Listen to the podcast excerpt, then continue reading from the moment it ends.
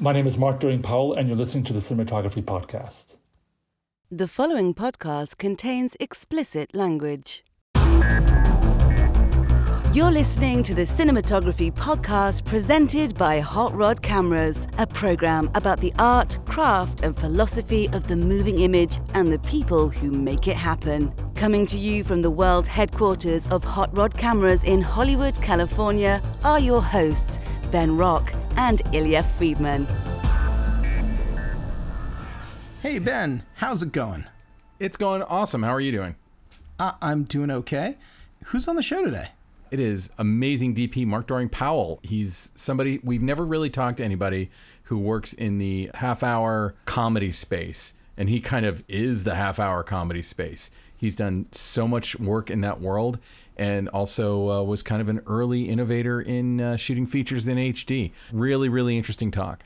Yeah, he and I have, I think we've never really maybe ever met in person or only maybe met very much in passing, but we've spoken a bunch of the years. But during his career, uh, uh, you know, when I was working in rentals, I was aware of his shows that would be going out from the rental houses I would work in. And I've sold equipment to rental houses recently that I know where he was shooting. And it was nice to, to connect. It was nice to have a, a conversation. Yeah, and actually, you, you talk about that a little bit in the interview. It's very interesting. Spoiler, yes, that's yeah, we, we do some of that. Yeah.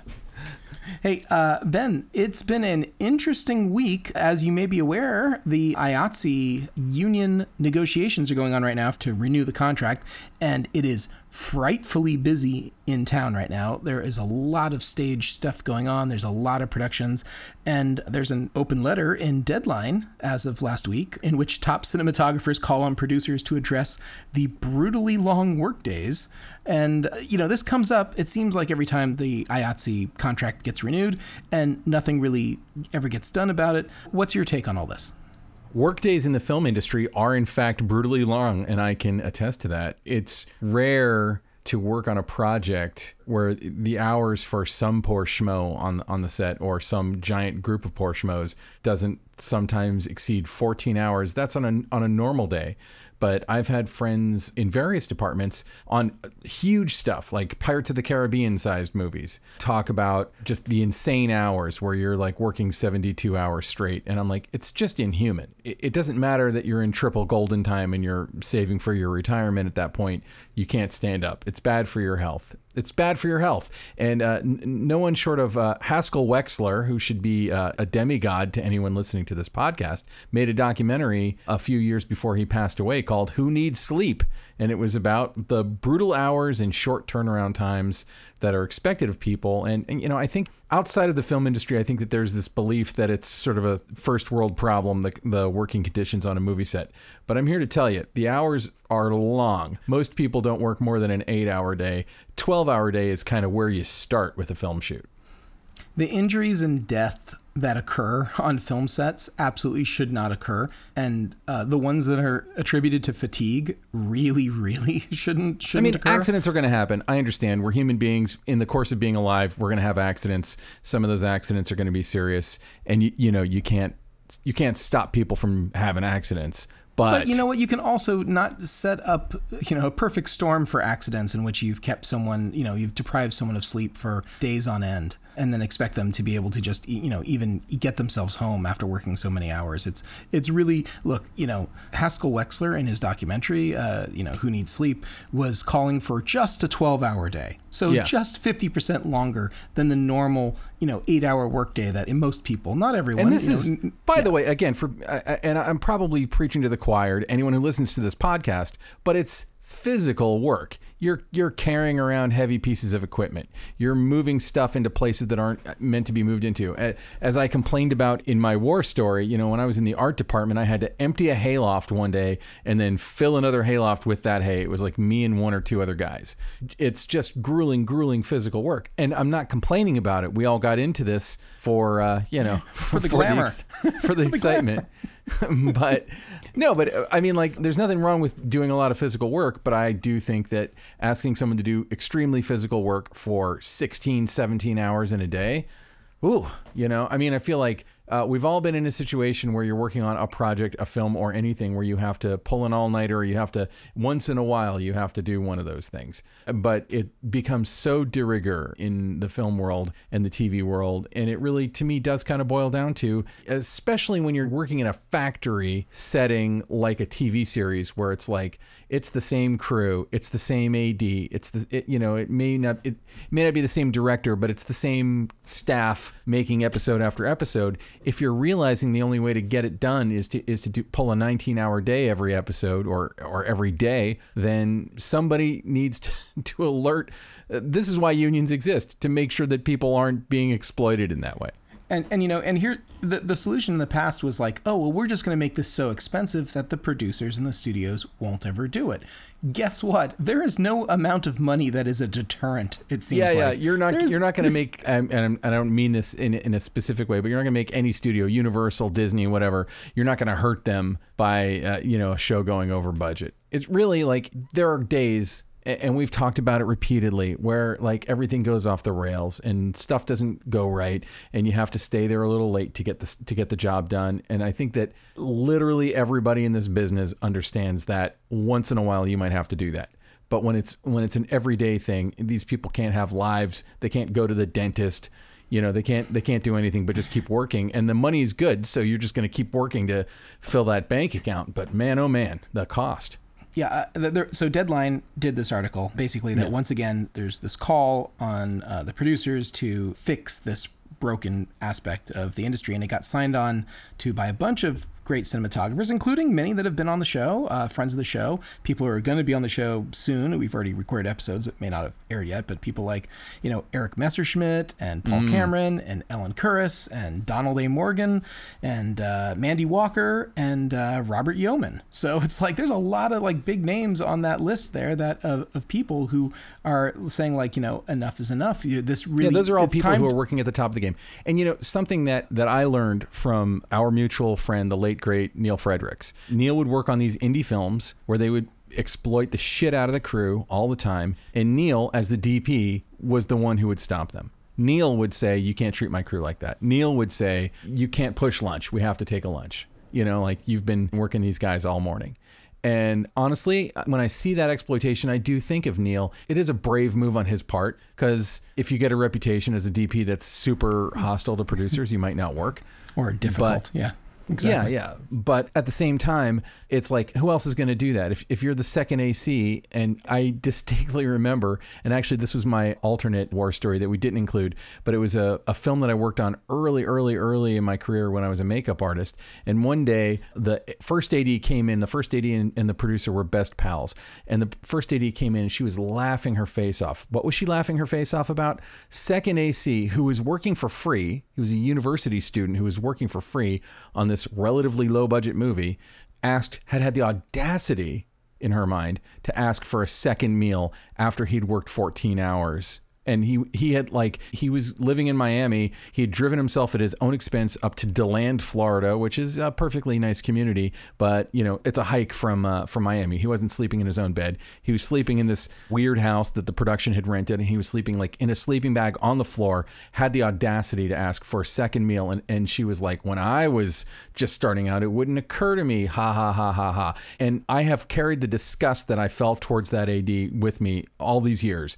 It pisses me off when people exploit people. It's like our business, uh, it tends towards exploitation. It tends towards asking people to work extra hard. But for God's sakes, like people got to sleep, people got to eat, and everyone's got a, a different metabolism and needs more sleep or less sleep. And you kind of have to act like, hey, everyone needs, you know, a good a good eight hours and, and needs to have a, a fucking life. It's really, uh, it, I, I support these DPs and what they're doing.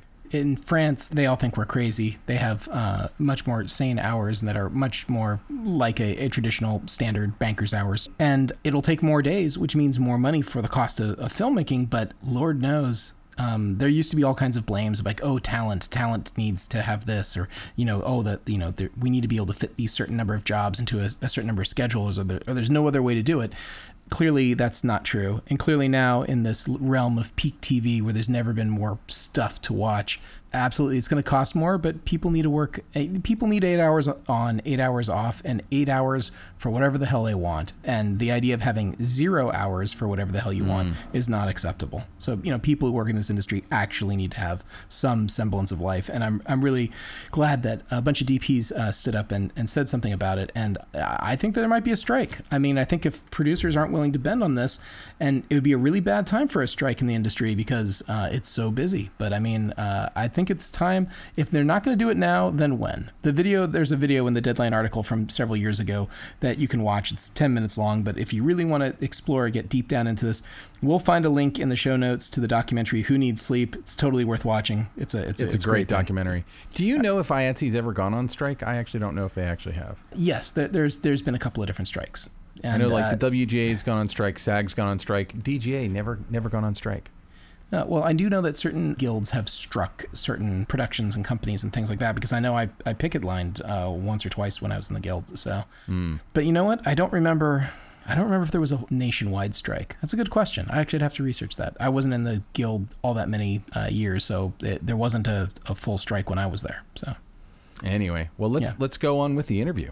yeah, let's get to the interview with Mark Doering Powell. The Cinematography Podcast interview. So I am here today with Mark Doering Powell, DP of currently of Grownish, but like tons of single camera comedy projects and just an enormous resume. Thank you so much for coming on the show. Uh, great. Thank, thanks for having me.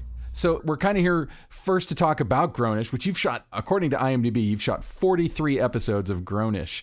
And it just seems, I mean, that, that it, it's just such a prolific amount. But can you talk a little bit about like how you came to work on Grownish and how you went about kind of building the look for Grownish? Yeah, I was. Um, I'd worked with Michael Peacock, the producer, on a Hulu project in 2014, and then we were on different gigs. I was in Atlanta on a show and came back here, and this opportunity came up after season one, which um, Paula Huidobro shot uh, season one, the first 13 episodes. Oh, yeah. And this series was, you know, Kenya Barris's spin-off from from Blackish. And they had sort of, I guess, based the look on, not, or just were inspired by Submarine. I don't know if you've seen that, sort of a coming of age story. And uh, of course, the show doesn't look like that one, but that was sort of the jumping off point. Um, when I came on, I watched the first season and I also saw the scripts that were coming up in season two. And I knew that the show would have to grow, right? And you just see that that there were there were more storylines and very you know relatable characters and so on that uh, and sort of you could maybe even take an anthology approach to some of the episodes. You know, there were just some very serious topic matters that they were subject matters topics that they were tackling, and so it required more than just going in with with sort of one look, and it depended on. And I decided to sort of base it on characters and on the spaces that they inhabit. Now, I've never worked on or near any show like that, which, and correct me if I'm getting any of the nomenclature wrong, but it's, you know, they're, they're 30 minute comedies, but they're single camera. And like, how is that different from other TV? I always wonder if your schedules are tighter or like how, how do you have the same amount of time that a sitcom that, that was shot, you know, in, in one location in front of a live audience would have to prepare and shoot? Or how does it work? What are the mechanics of it? Yeah, so um, a single camera half hour comedy, it's it has more time technically than a multi camera sitcom that has, you know, a bunch of pet cameras that are maybe they're rehearsing one day and shooting one day. Roughly that's usually the arrangement, broadly speaking. There's different ways that those are approached too. So normally this type of show would have about five days. You know, one week, five days of work would deliver about a half hour of television, which is actually about 22 minutes of television of story. And we have four days, pretty much, four to four and a half. So we have a little less, um, which makes it challenging. So in that regard, it is it is a little tricky. You're you're definitely always in prep shoot mode. Like you have a moment between takes, and invariably half of those are filled with turning to your key grip and gaffer, and you're working something out for the next week or two that's coming up. So you shoot an episode in four days, and then the next week you shoot another episode in four days. You don't have like a week down to prep, and then No. and then another four days. Yeah, there's no there's no break. Now, normally what we do is you do a block of two episodes. So one director will do a block of two, which makes it a little more efficient. So mm-hmm. you can let's say you have a half a day on one episode that could be on this location. You try to build another half day in at that location. Try to avoid your company moves. So there is that efficiency that's built in a little bit. But for example, the episode that I was nominated for um, was one uh, four day episode by itself that that Jenny Rice, Kenzik Henry um, directed, and those are hard because you get into that four day block of of just shooting that, and you're already prepping the next block, and you've been prepping the next block even before that. So Oh, wow. it is it, it's a little odd. You have to just sort of be at peace with the fact that it's it's a little chaotic, and you just gotta kind of like just keeping it together and and just uh, and just chiseling away at the task that you have to be prepared for the next one. Are there any, uh, I hate to say tricks or tips, but like any ways that you kind of keep that stuff organized and keep the communication flowing that smooth that? Because it just, it just sounds like just such an amazing workload. And also, you know, like if you're in the middle of shooting an episode and you make a choice that the next episode hinges on or something and you get there and it wasn't, it wasn't a good idea, you're screwed. So like, how do you, uh, database everything? I guess is my real question. Yeah. Most of it is in person. There, I'll start with the stuff that's not. Like I used to use, well, it used to be voicemail, but then I used moved on to WhatsApp, and eventually I used moved on to Slack. In mm-hmm. with being able to to communicate with post. So being able to leave a message for the dailies colorist, for example, because they're on different schedules than we are. You know, like your dailies mm-hmm. colorist, you're, they're transferring stuff at night. But I may want to leave them a quick message. So I have some way to actually do that while I'm driving home or driving to mm. work. So I try to do certain things like that, like be able to use my certain things during the time that I can normally not do anything else, like I'm driving. Um, and that's been very useful. I, I try to stay in touch with Post. I'm really good about that. Uh, and Slack, I think, is pretty useful if it's used right. I think Slack is more about like not abusing people's weekend time. Like people can turn that off and not have a ding. That's how it should be used. You shouldn't use it to to commandeer people's time more.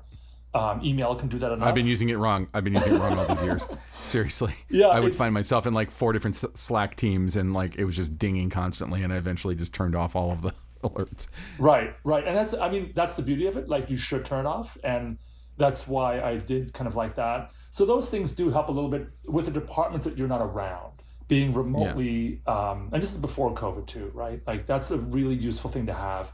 I'm always amazed when I hear when people are not in touch with Post or their dailies. And I think that's a mistake. I think I might not talk to my dailies colors for two months but something might come up. I might just want to let them know that we shot a lot of 48 frames, but most of it's going to play at 24. But we just want to shoot 48 to ah. have. And then if there's a lot, if I know it's going to be, I've talked to the director and I know it's going to be mostly 24, I can save them the work of doing it twice. They might just go ahead and do all their 24 frame sync work and just save the 48. If I know that there's going to be a lot of back and forth between slow mo and sync sound, I won't say anything and they'll transfer both. But if I can save them the work, I will. Other than that, it is really just, you know, face to face communication on set with your best boys, your key grip. Paul Schmidt is our key grip. Jay Yowler's been my gaffer since 2014. He's amazing. So it's just constantly just being in touch with people. That's uh, there's just no avoiding that. Um, something that caught my eye. I mean, it's it's been a while since kind of single camera thirty minute series has uh, become more commonplace. They've they've been around forever, but I would say it was the early aughts when you had shows like My Name Is Earl or Malcolm in the Middle, kind of started the trend of doing uh, these kinds of shows. And one of the things that impresses me about them and impresses me about your work is, as opposed to a sitcom, a three camera, four camera sitcom, which is its own in, entire challenge, but it's the need to make these shows kind of uh, cinematic. And you know, when you're describing, you're saying you're doing, you know, probably what about five pages a day, which is, you know, not insane, but a lot, especially when you can when you watch any of the shows that you work on and you see like the amount of precision camera work or you know like using the camera as a character. I guess that's sort of the question I'm I'm kind of orbiting around here is like how do you find in a tight schedule like that how do you make the play to make the camera kind of a character in the show itself that's really challenging. How do you how do you make these these fast schedules, these really short schedules, sing? And I think I I think the way to approach it is just try to be a filmmaker. You know, try to tell the story with the filmmaking. Sometimes that means just staying out of the way a little bit and hanging back and picking the right lenses and picking the right viewpoint. But if you can go in with some really strong basic ideas, like who is this scene being told from, what point of view, go in with a point of view, that helps. And and this helps I find it helps directors too because I just ask them like, well, who's this? are we telling this from, you know, is this Zoe's POV? Because she's not really in this. She's going to narrate on this later. She's going to have a voiceover on this, but mm. it's really from, this is really from Aaron's point of view, you know, and then we can approach, find an approach that works a little better. It's very simple things like that, that, that just help you find a way and they'll save you work because you're not covering every doorknob and everything in the room. You can really consolidate a little bit on what you're going to do and tell the story better d- don't get me wrong. There's plenty of scenes when there's you know you're doing four or five pages with six or seven cast members, and you're gonna have to do close-ups on most of them, and those are really hard. And we might even bring in three cameras for that, and cross shoot a little bit. But for the most part, I think being allowed to be a filmmaker helps. Because I, I give you an example, like sometimes we do swingles, right? We want to swing back and forth between some lines, and there's a very like quick I've way never heard that, that term before. I'm totally going to use that. That's Yeah. a great. That's a great term. yeah, we do. It's sort of a little signature that we do now and then. Like every now and then we have a scene where we swing back and forth. And there's a like down and dirty way you can do it. Just sort of zoom in and, and do some of those, but they're just not good. And and early on, I, I knew I'd have to just move the camera in tighter, like just like two, three feet away, and swing back and forth. And I did one of those in Luca's first dorm room, and they loved it. And I, I was, it, I remember that was the first time when I knew I was, th- I, I knew which direction to take because I was like, oh, they like that, good. There's a couple other things we might be able to do that they might like, you know. So, but you have to see what they what they have an appetite for because you have to say like, hey, I'm not just going to zoom in. Just give me like literally give me two minutes to move the camera in and then we'll be ready. And it's literally that. And you have to fight for those two minutes sometimes, you know? So, yeah. Well, let's talk about like how you got your start. Like, what was the moment that made you decide to pursue cinematography as a career? well, I went to art school in Brooklyn, New York. And uh, I was in for painting and graphic design my first year, and I discovered a film department in the basement of the gym. And there was also a computer, computer graphics department that was just, at the time, phenomenal and way ahead of its time. Tiny little department that was down there with the film department. And I just, I, I found this, just people were working on all this cool stuff down there, and I just immediately changed my major. oh wow. Yeah, and so sophomore year on, I just uh, I majored in film, and that's kind of where I knew that that would be just a you know that would be my my future. That's that's just much more of what I wanted to do. I graduated school and I worked as a photosonics tech in New York uh, on commercials. What what is photosonics? I- I'm unfamiliar with Oh, I'm sorry. So photosonics, it's a slow motion camera. So at the time, you had two cameras basically. You had a thir- you know, two 35 millimeter cameras. One could shoot a 360 frames a second, pin registered, rock steady, and the other one could go up to 2,500 frames a second on a, on a drum. The film would never stop. It had like a rotating prism that would paint the image as it moved uh, past Oh, the wow. gate. Yeah, it was really cool. So that was really fun. I mean, I worked on like huge Ridley Scott commercials that were on JFK Airport and um, just ton, just like all the big commercials. Everybody was shooting some slow motion somewhere. It was, it was like a thing back in the late '80s and early '90s. I've heard stories about those cameras, like if they had the slightest jam or if the sprocket didn't catch properly, that they would immediately have to stop everything, and the, the camera itself, like that, would just be jammed full of 35 millimeter film. That's exactly right. You, I had um, surgeon's forceps that clamped down really tight, and uh, you just open the door and just like literally pull, and you just had like film chips flying over your shoulder. Like it looked insane. And Yeah. there was oil. You, you had to lubricate the movement a lot. There's a lot of oil in there. There's literally the bottom of the camera would fill up with like a quarter of an inch of oil as you as you rolled for like maybe half an hour. And you would think this is like crazy. Like you're, you're squirting oil all over the film and everything, but it all comes off in the in the in the wash. Um, it's never an issue. But when people see that, especially camera assistants who do it for the first time, they're just like, "You're insane! What do you mean? Are you? This is not going to work." you know, the ones that have done photosonics, they're of course like, "Yeah, it's awesome. You know, let's get the shot." So that's kind of how I started. It was a lot of fun. I mean, it's like it's like being on a pit crew for a Formula One race car. Like it's just Yeah. an awesome piece of machinery. You know.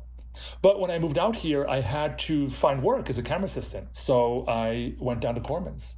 What a what a weird and wonderful place. What a what a weird lumberyard um, stage. I've heard so much about the lumberyard. yeah, you can. Yeah, that's what it was. There was a lumber yard on Main Street, not that big. Gold's Gym was next door. You had these little tiny stages that could barely do a couple of bedroom sets, maybe. Editing was there. You had the the flatbeds were across the way over where the construction was, and they were shooting a film a month. So um, I remember when I was a camera assistant, I remember going from one film to another, and you had maybe just a couple of days before you start shooting the next one Wow. And who were some of the DPs that you were working with back then? I mean, like that's when some humongous, legendary Oscar winning DPs were going through there. Mark Parry. Mark Parry was the one who shot Fantastic Four.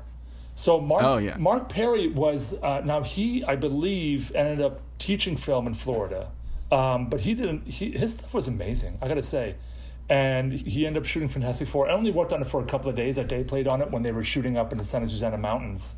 And but that's that that is such a legendarily weird project to have have worked on at all. I mean, uh, you know, for for our listeners who haven't heard of it, there's actually a documentary I want to say on Amazon Prime about the making of it. But it was like somebody was trying to keep the rights to the Fantastic Four, but a movie had to be made in a certain period of time, so they got Corman to make one. So there's a full feature that has never been released, although I think there are bootlegs that you can find out there of the Fantastic Four made in the mid 90s and everyone working on it thought they were and this is before making a big marvel movie was a big deal. Uh, but it, it's just you can find pictures of it, it and it's like such an ambitious it's possibly the most ambitious crazy low budget movie ever made yeah, yeah. Well, I don't know if any of us thought that it was going to be the next best thing coming out, but we certainly tried. I, I do, I do remember Stretch being a two by four, you know, with an arm going long, with a two by four stretched out, you know, through a long sleeve and this just just so horrible um like what else did you have right you didn't have any money yeah. you know it's pretty bizarre that we were shooting basically a fake movie, right? Like we were just doing yeah. it. and you made a whole movie. I mean, that's the thing. Like a whole movie, cast, shot, edited, put together. They had a they had a premiere screening of it, and like everyone was like, "Hey, look at us, we're the Fantastic Four. And then the movie was intentionally shelved because it only ever existed to like hold on to the rights. To, they had that's to make a movie, not release a movie within a certain period of time. and you had to be you know the the bond company or whatever whoever the financiers you had to be convincing. You couldn't just you know oh yeah we're making a movie and we got a home like no you had to really be convincing i guess to do this i, I suppose because why else would they spend even any money to do it? So it is it's funny i've had there are some people who are trying to dig up more information on that and and you know write a book or whatever because it is such a bizarre story but it was pretty much um, buried rather successfully and you know all you have is a couple of people talking about it you know um, yeah it's pretty bizarre I even remember in the mid 90s, there was a magazine. I mean, the, the organization still exists. There was a magazine called Film Threat, and the Fantastic Four was on the cover. Like they were expecting the movie to come out. So I'm curious, why did you pursue being a cinematographer as opposed to staying in the camera department, where you can have a you know a, a pretty fine career moving up up the ranks, you know, from AC to operator, and lots of people do. When did the bug bite you that you wanted specifically to be a cinematographer? Well, I think the issue with me is that I was always shooting while I was an assistant and and while I was operating because I just wanted to hone my skills and build a reel. And and I had some contacts from film school. Like when I the, when I first moved out here, in the first year I was already flying back and I did a PSA with a friend of mine in Brooklyn and we did a it actually won a Silver Clio award.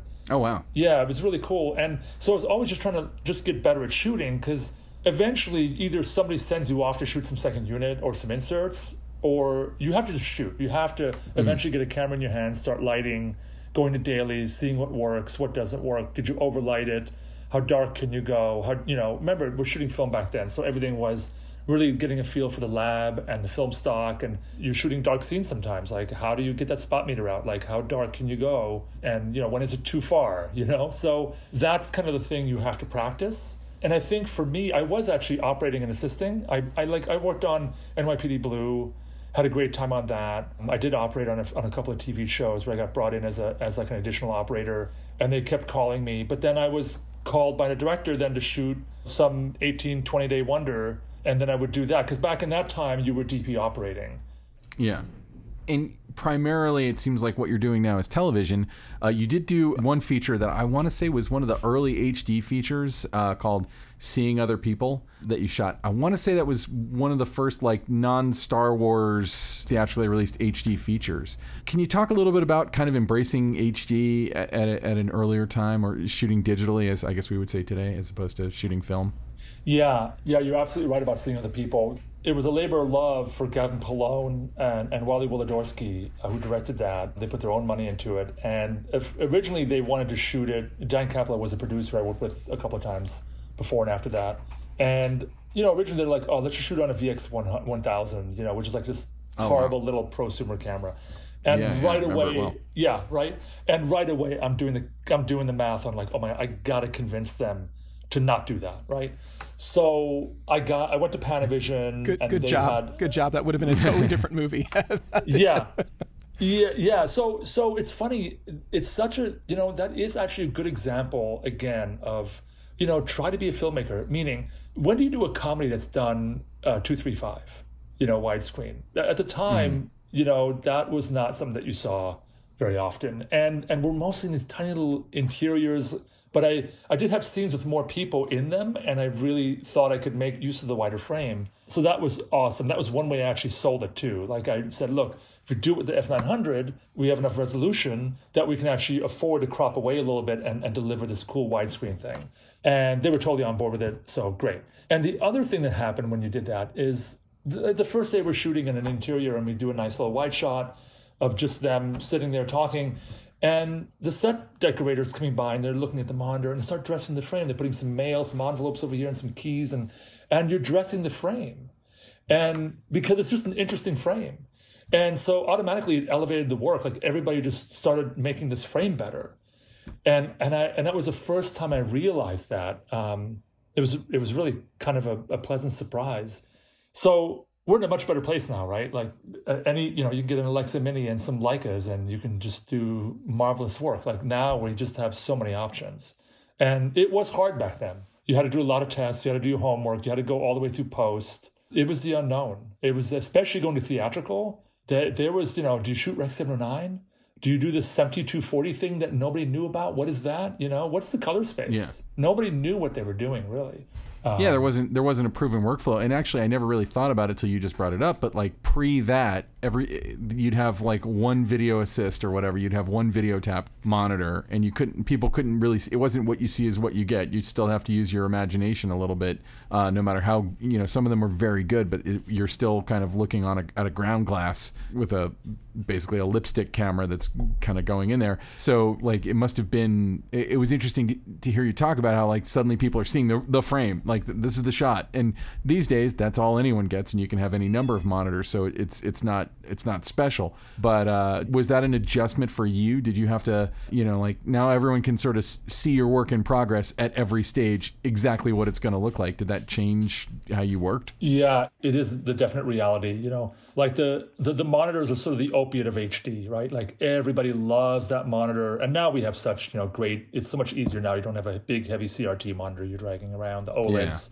are so fantastic, and you're right. Like I look, I would love to have a DIT on every job that I do. Like for example, on grown-ish, I don't I don't have a DIT. I have my own pre-made LUTs that I've made that I have in LUT boxes that I can toggle through that I might apply, and I'm kind of th- like I'm thankful on on grown-ish, for example, where they trust me, and I don't have I don't have the exact look necessarily to every every scene that we might do, but I'll put the closest LUT on there that might get us there, and and I just and I'll and, and they trust me. I can say to them, oh, on this one, I'm I'm just gonna desat this even more, you know, but mm-hmm. this will take us halfway there, and I just love having that trust. And then when it comes back in the final color, now they know not to get used to the dailies version. The dailies version is often very close because they're using our LUT that we have to apply to dailies. Mm-hmm. And so the version that you see on the average and so on is, is often very, very close to what we deliver. But every now and then, the colorist, um, Gareth Cook, over at the foundation, we work very closely together and we will throw some color frames back and forth that we'll experiment with just some still frames that we might might have beforehand. And we we just we work very hard on the color. Let, let me uh, just jump in here real quick because uh, you, you're kind of treading into some some fertile territory that uh, you know we try not to get too technical in the show, but, but of course, uh, tech is very much part of uh, this business and this industry, and you can't uh, separate it. I was working at uh, Wexler when uh, Everybody Hates Chris was just going into production at, in, the, in the early days. I know that the the camera package came from there, and there was sort of a ridiculous tower of GAC that came along with it. There was all of the early sorts of I want to say headaches that went along with HD production, including like audio delay, and there was Evertz boxes and a, a ton of equipment that went out on, on your show. Can you c- compare a little bit, just in, I would say maybe between Everybody Hates Chris uh, which would be probably the, the very sort of like early day of uh, early days of HD production for television in sort of a uh, non-live, you know, uh, you know, two-tape edited show, and then like Just Add Magic, which I have to say is an incredible look, super super high-end, high production value look.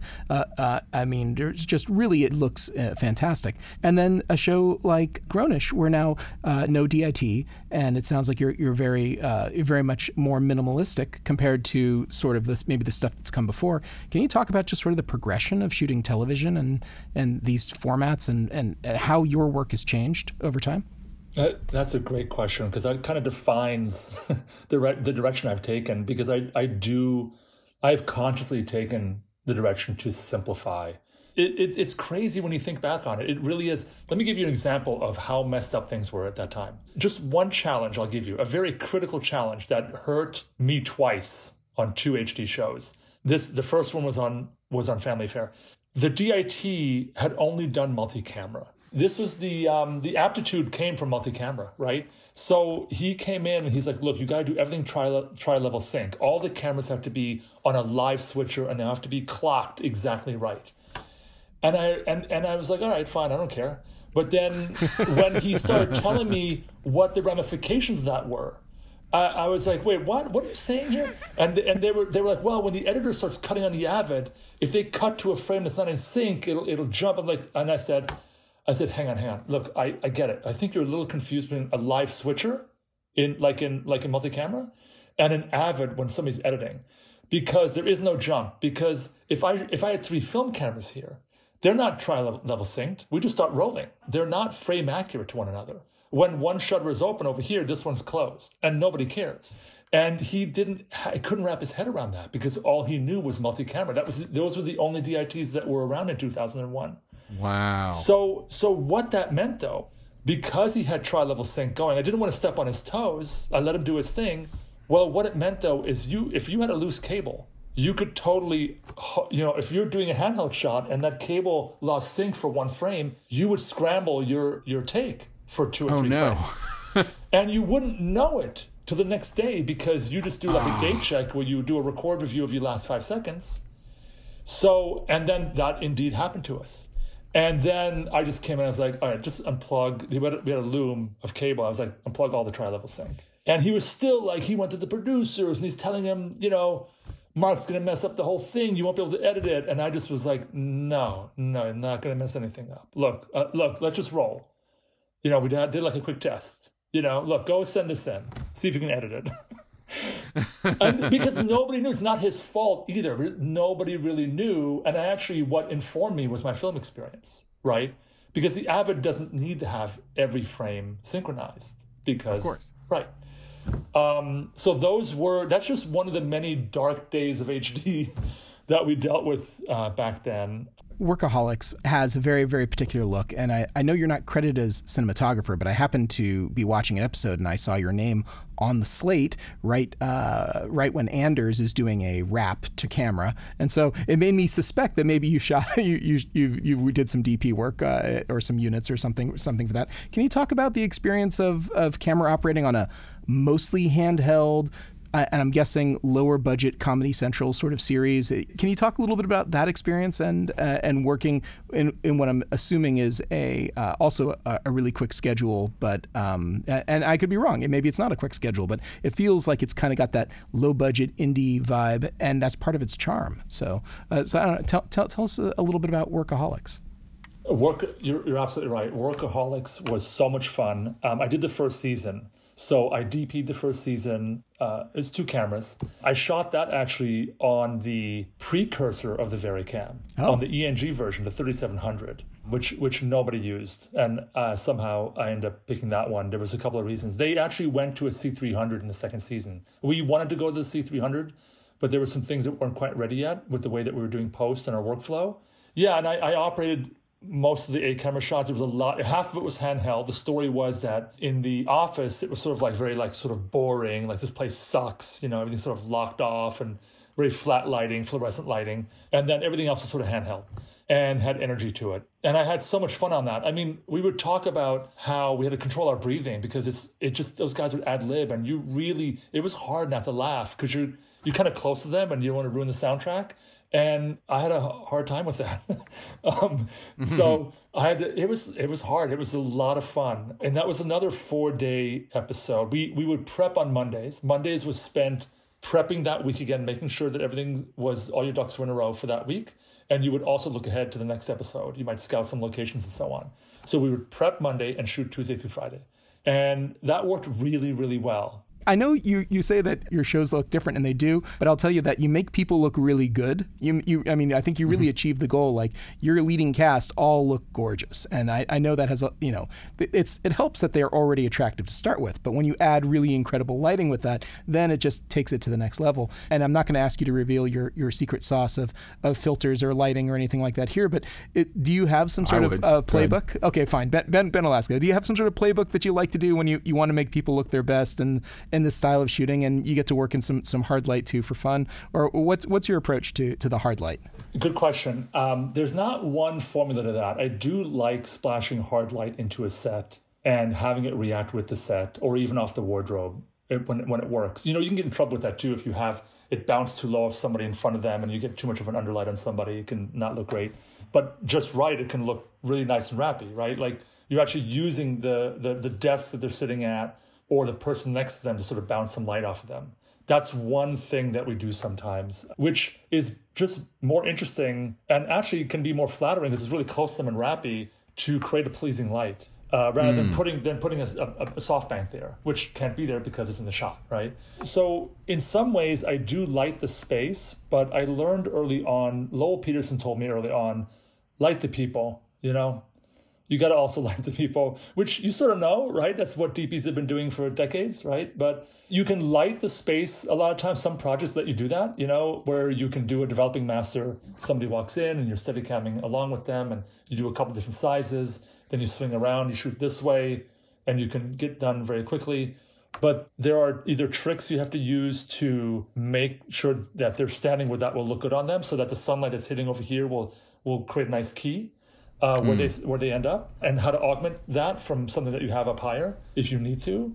Again, this is like the fun of it, right? Like, I just enjoy doing that, and I have a I have a great gaffer, Jay Yowler, who doesn't shy away from that. He's like just the best at that stuff. He is such a mad scientist when it comes to stuff like that. He's great at either putting little quasar tubes with pool noodles on them, hiding them somewhere, to help mm. augment that, or he's bouncing light off of something. We have a good shorthand where I'll say like, I know that desk is on fire, but I'm going to put a window there to get that to get that clipping back.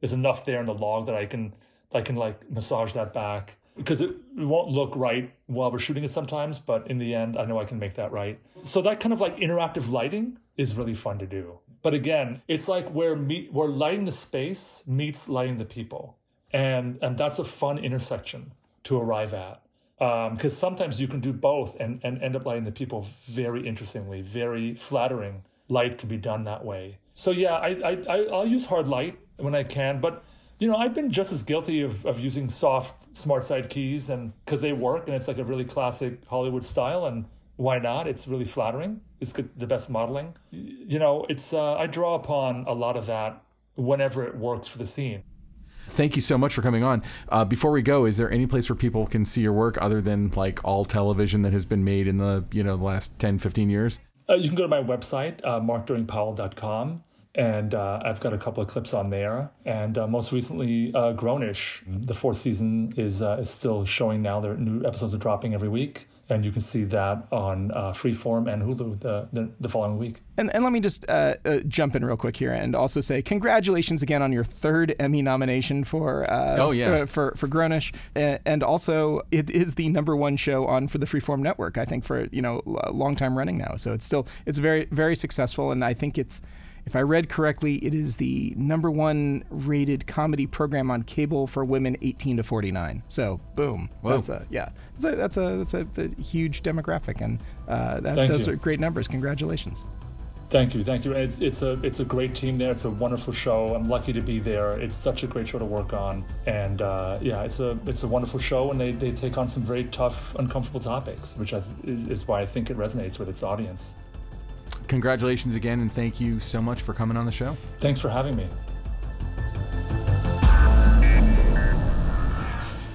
All right, so that was Mark Doering-Powell. Hey, uh, thanks so much for being on the show, Mark. It was it was great to chat, and uh, we'll have to do it again.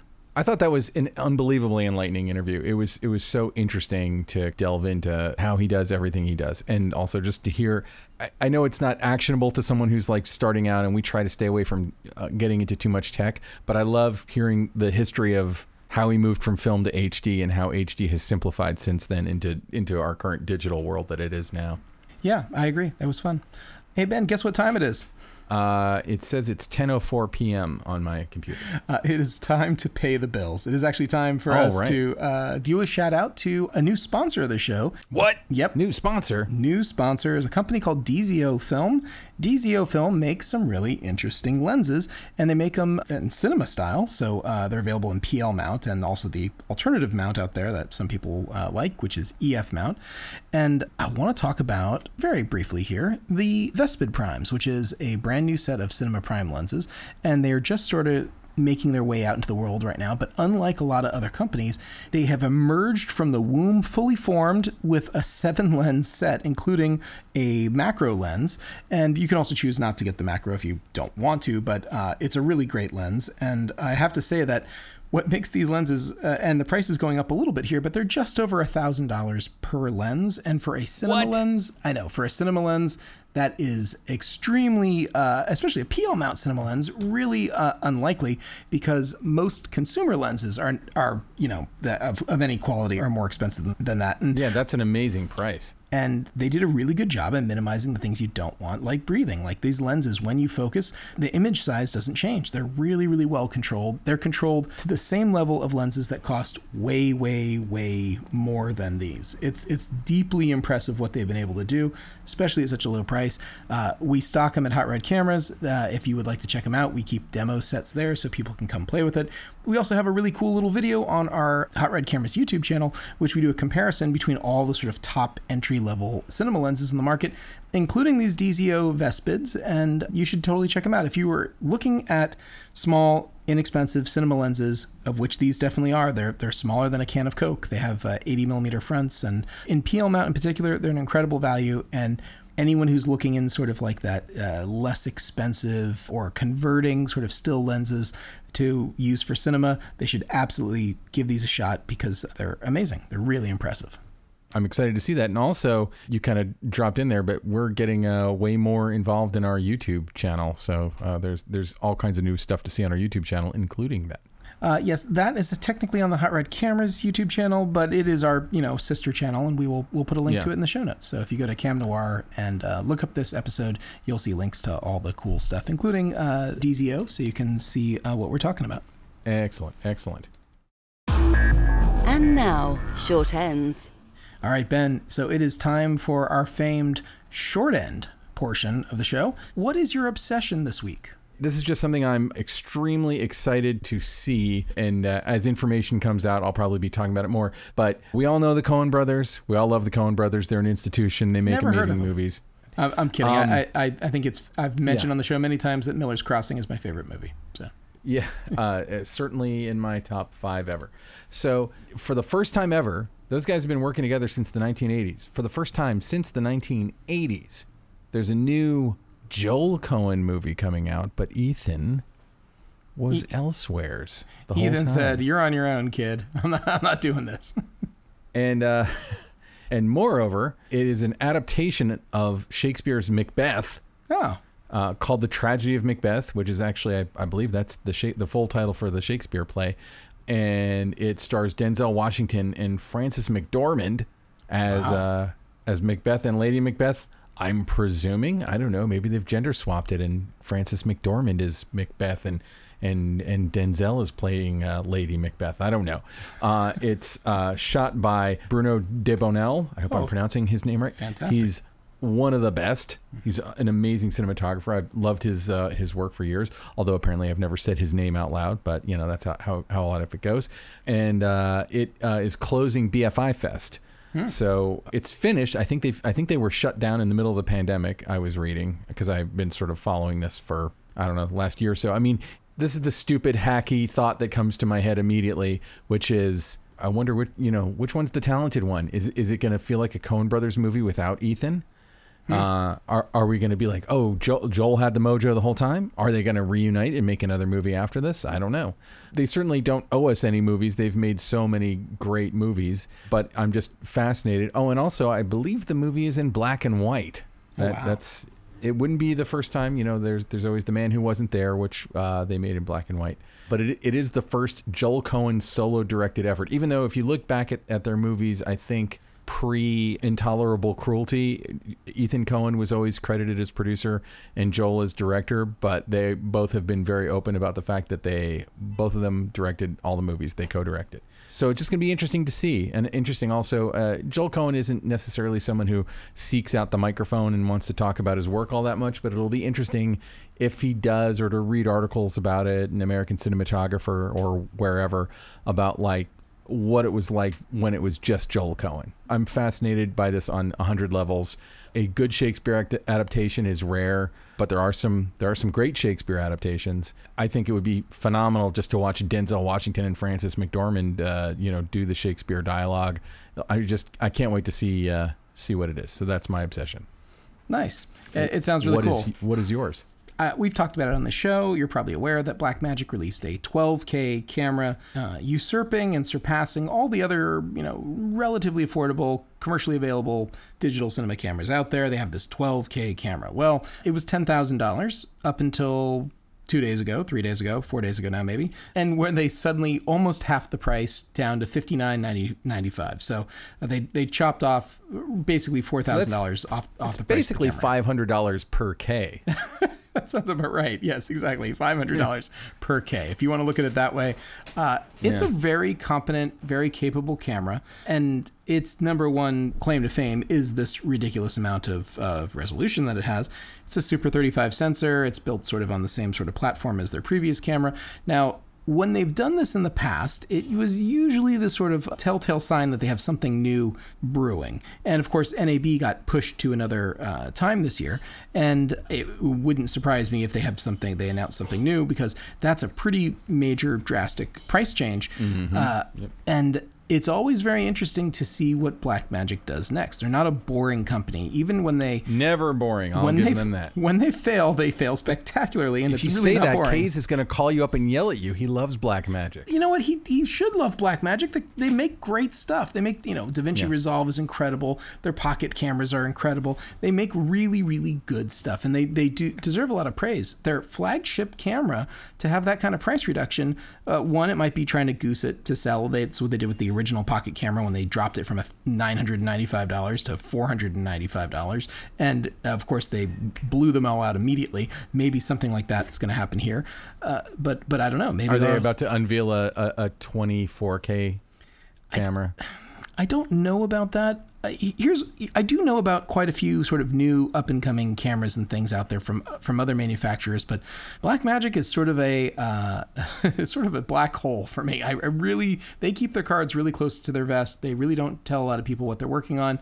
I get little inklings here and there, but of this one, I got nothing. So I, I don't know what they're planning. Maybe it was just a price change, and we don't have anything to concern ourselves more than that. But uh, usually when they do something like that, well, they're kind of working on something else. And for this camera to go go with that kind of pricing in such a short period of time since it debuted makes me fe- feel like there's they got a trick up their sleeve that we haven't seen yet. So so I don't know. I don't know what it's gonna. Ha- what I, it's gonna I've be. never tested the 12K camera. I've never really looked at it that much, and so I'm kind of blown away with curiousness about like, okay, so they're getting they're getting that kind of resolution out, but at the expense of what, or at the expense of nothing? Like, how can they mm. afford to make a camera that's that much higher resolution than any other camera on the market? By much more established companies like Arri, you know, Sony, Red, whatever. You know, Red has an 8K camera and has for a while, so maybe 12K isn't that much more insane, but I just I just wonder what the advantage of that is. I'm not trying to negate it in any way, but I always feel like, you know, most films are not going to master at higher than 4K resolution. So to have something that insane is is to reframe later or to punch in or something. Are you going to punch in what four times, three times in, into 4K resolution? certainly you can, and it does make some very good looking images. Is it a camera that is so head and shoulders above everything else out there that, that everyone should stop using their other camera and pay attention to it. No, I mean it's not a perfect camera. There are no perfect cameras, but uh, if you are obsessed with resolution, and there are a few people out there who are, or who really do have to do these type of things where they have one camera angle and they everything is a punch in or a reframe, it's mm. a pretty darn way, good way to go. So, it- I, and I'm not I'm not bagging on Blackmagic. It's just like 12k when I first heard that. I'm like, that just sounds excessive, decadent, decadent even. and there's some good footage online that, that people can watch from this camera. Uh, i- is it perfect? No, but it's really impressive, and uh, now at, at a bargain price.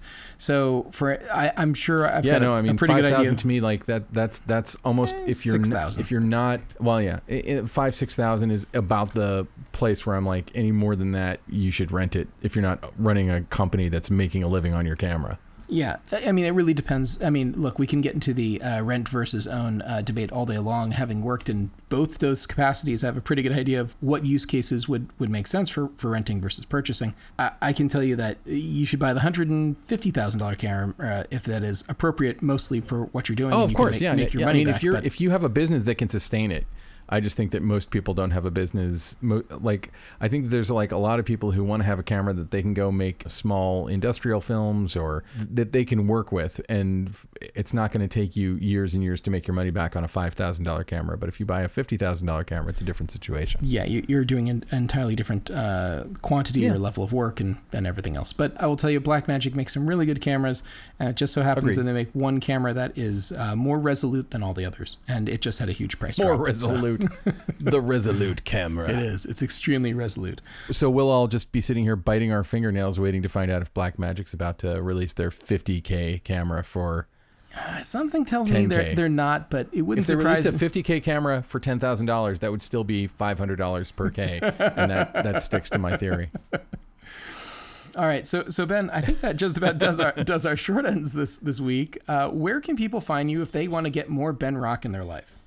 I mean, and who wouldn't want that? Uh, you should go to benrockonline.com and you can uh, check out some of my work. You can find all my social media links. Uh, feel free to add me and uh, all that good stuff. Illya, where can people find you?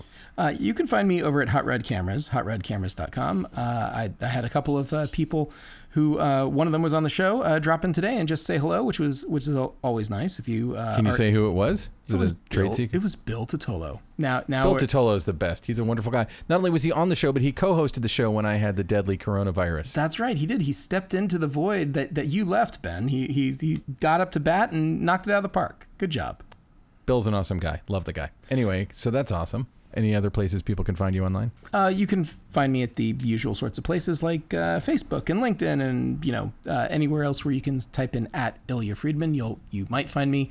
Still not Snapchatting. Snapchatting's not not really my thing. I I, I kind of wonder if Snapchat like uh, still as hot as it was. It feels like TikTok seems to have filled that space. it's kind of like the new Snapchat. Seems like it. Mm. So, but yeah, I, I don't exist there either. So anyway, Ah, hey, let's thank either. some people. Uh, who should we thank first? Let's thank our editor, Ben Katz, who did a good job, hopefully, this time of not making us sound too dumb. So thanks, Ben.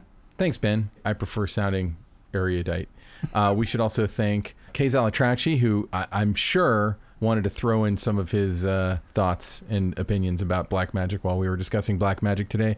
He actually in Facebook uh, mentioned something that I, I had said and made it a point for debate on his Facebook page. And for the record, he seriously disagrees with me on this one topic. So uh, so that's all good. And then uh, we should also, lastly and never leastly, want to thank Alana Cody, our amazing producer. She's got uh, some just kick-ass interviews coming up, we, uh, and she's always like you know reaching out and being like, "Hey, do you want to talk to this legend?" And I'm like, matter of fact, I would like to talk to that legend. And, and you know what? If you're listening to us right now and you don't follow us on social media, you are missing out on the opportunity to ask questions to some of these legends. There happens to be uh, a thing up there right now for do you have any questions for Robert Yeoman? You know, Robert Yeoman, who has shot basically every Wes Anderson movie and a whole bunch of other people's, uh, you know, stuff and, and Drugstore Cowboy and you name it. I mean, like you want to ask him a question? Go to our Instagram, go to our Twitter. We were supposed to have an interview with him just a few days ago, and uh, and he had the high class reason to cancel that he was in an editing session with Wes. That was Wes Anderson. And it was like, no problem. Whenever he wants to come on the show, we cannot wait to talk to Robert Yeoman. He's he's his work is just unbelievably amazing. And if you've got a question for him, go to our Twitter, go to our Instagram, and uh, tweet at us or Instagram comment at us uh, what your question is, and maybe we'll we'll ask it to him. And maybe even attribute it to you. I've uh, we've been known to do that. Uh, Almost every time, as a matter of fact. So Yeah. uh, okay, and you know, next time, Ben, we're gonna do some listener mail. We got so much listener mail, so hey, uh, you know, don't be surprised next time when we start off with a whole, all you know, the hit parade of people saying all sorts of uh, adoring things about us. So hey, I love uh, being know, adored. That's yeah, great. yeah. It'll be the Adoration Society of the of the uh, cinematography podcast. I look forward to it. It will make my ego more buoyant than it is even now. All right. Well, I think that just about does it for us. Thanks for listening, everybody. See you next week. This has been the Cinematography Podcast, presented by Hot Rod Cameras. Find your next camera, lens, or accessory on the web at hotrodcameras.com. Don't forget to subscribe to our show on iTunes and connect with us on Facebook and Twitter. Thanks for listening.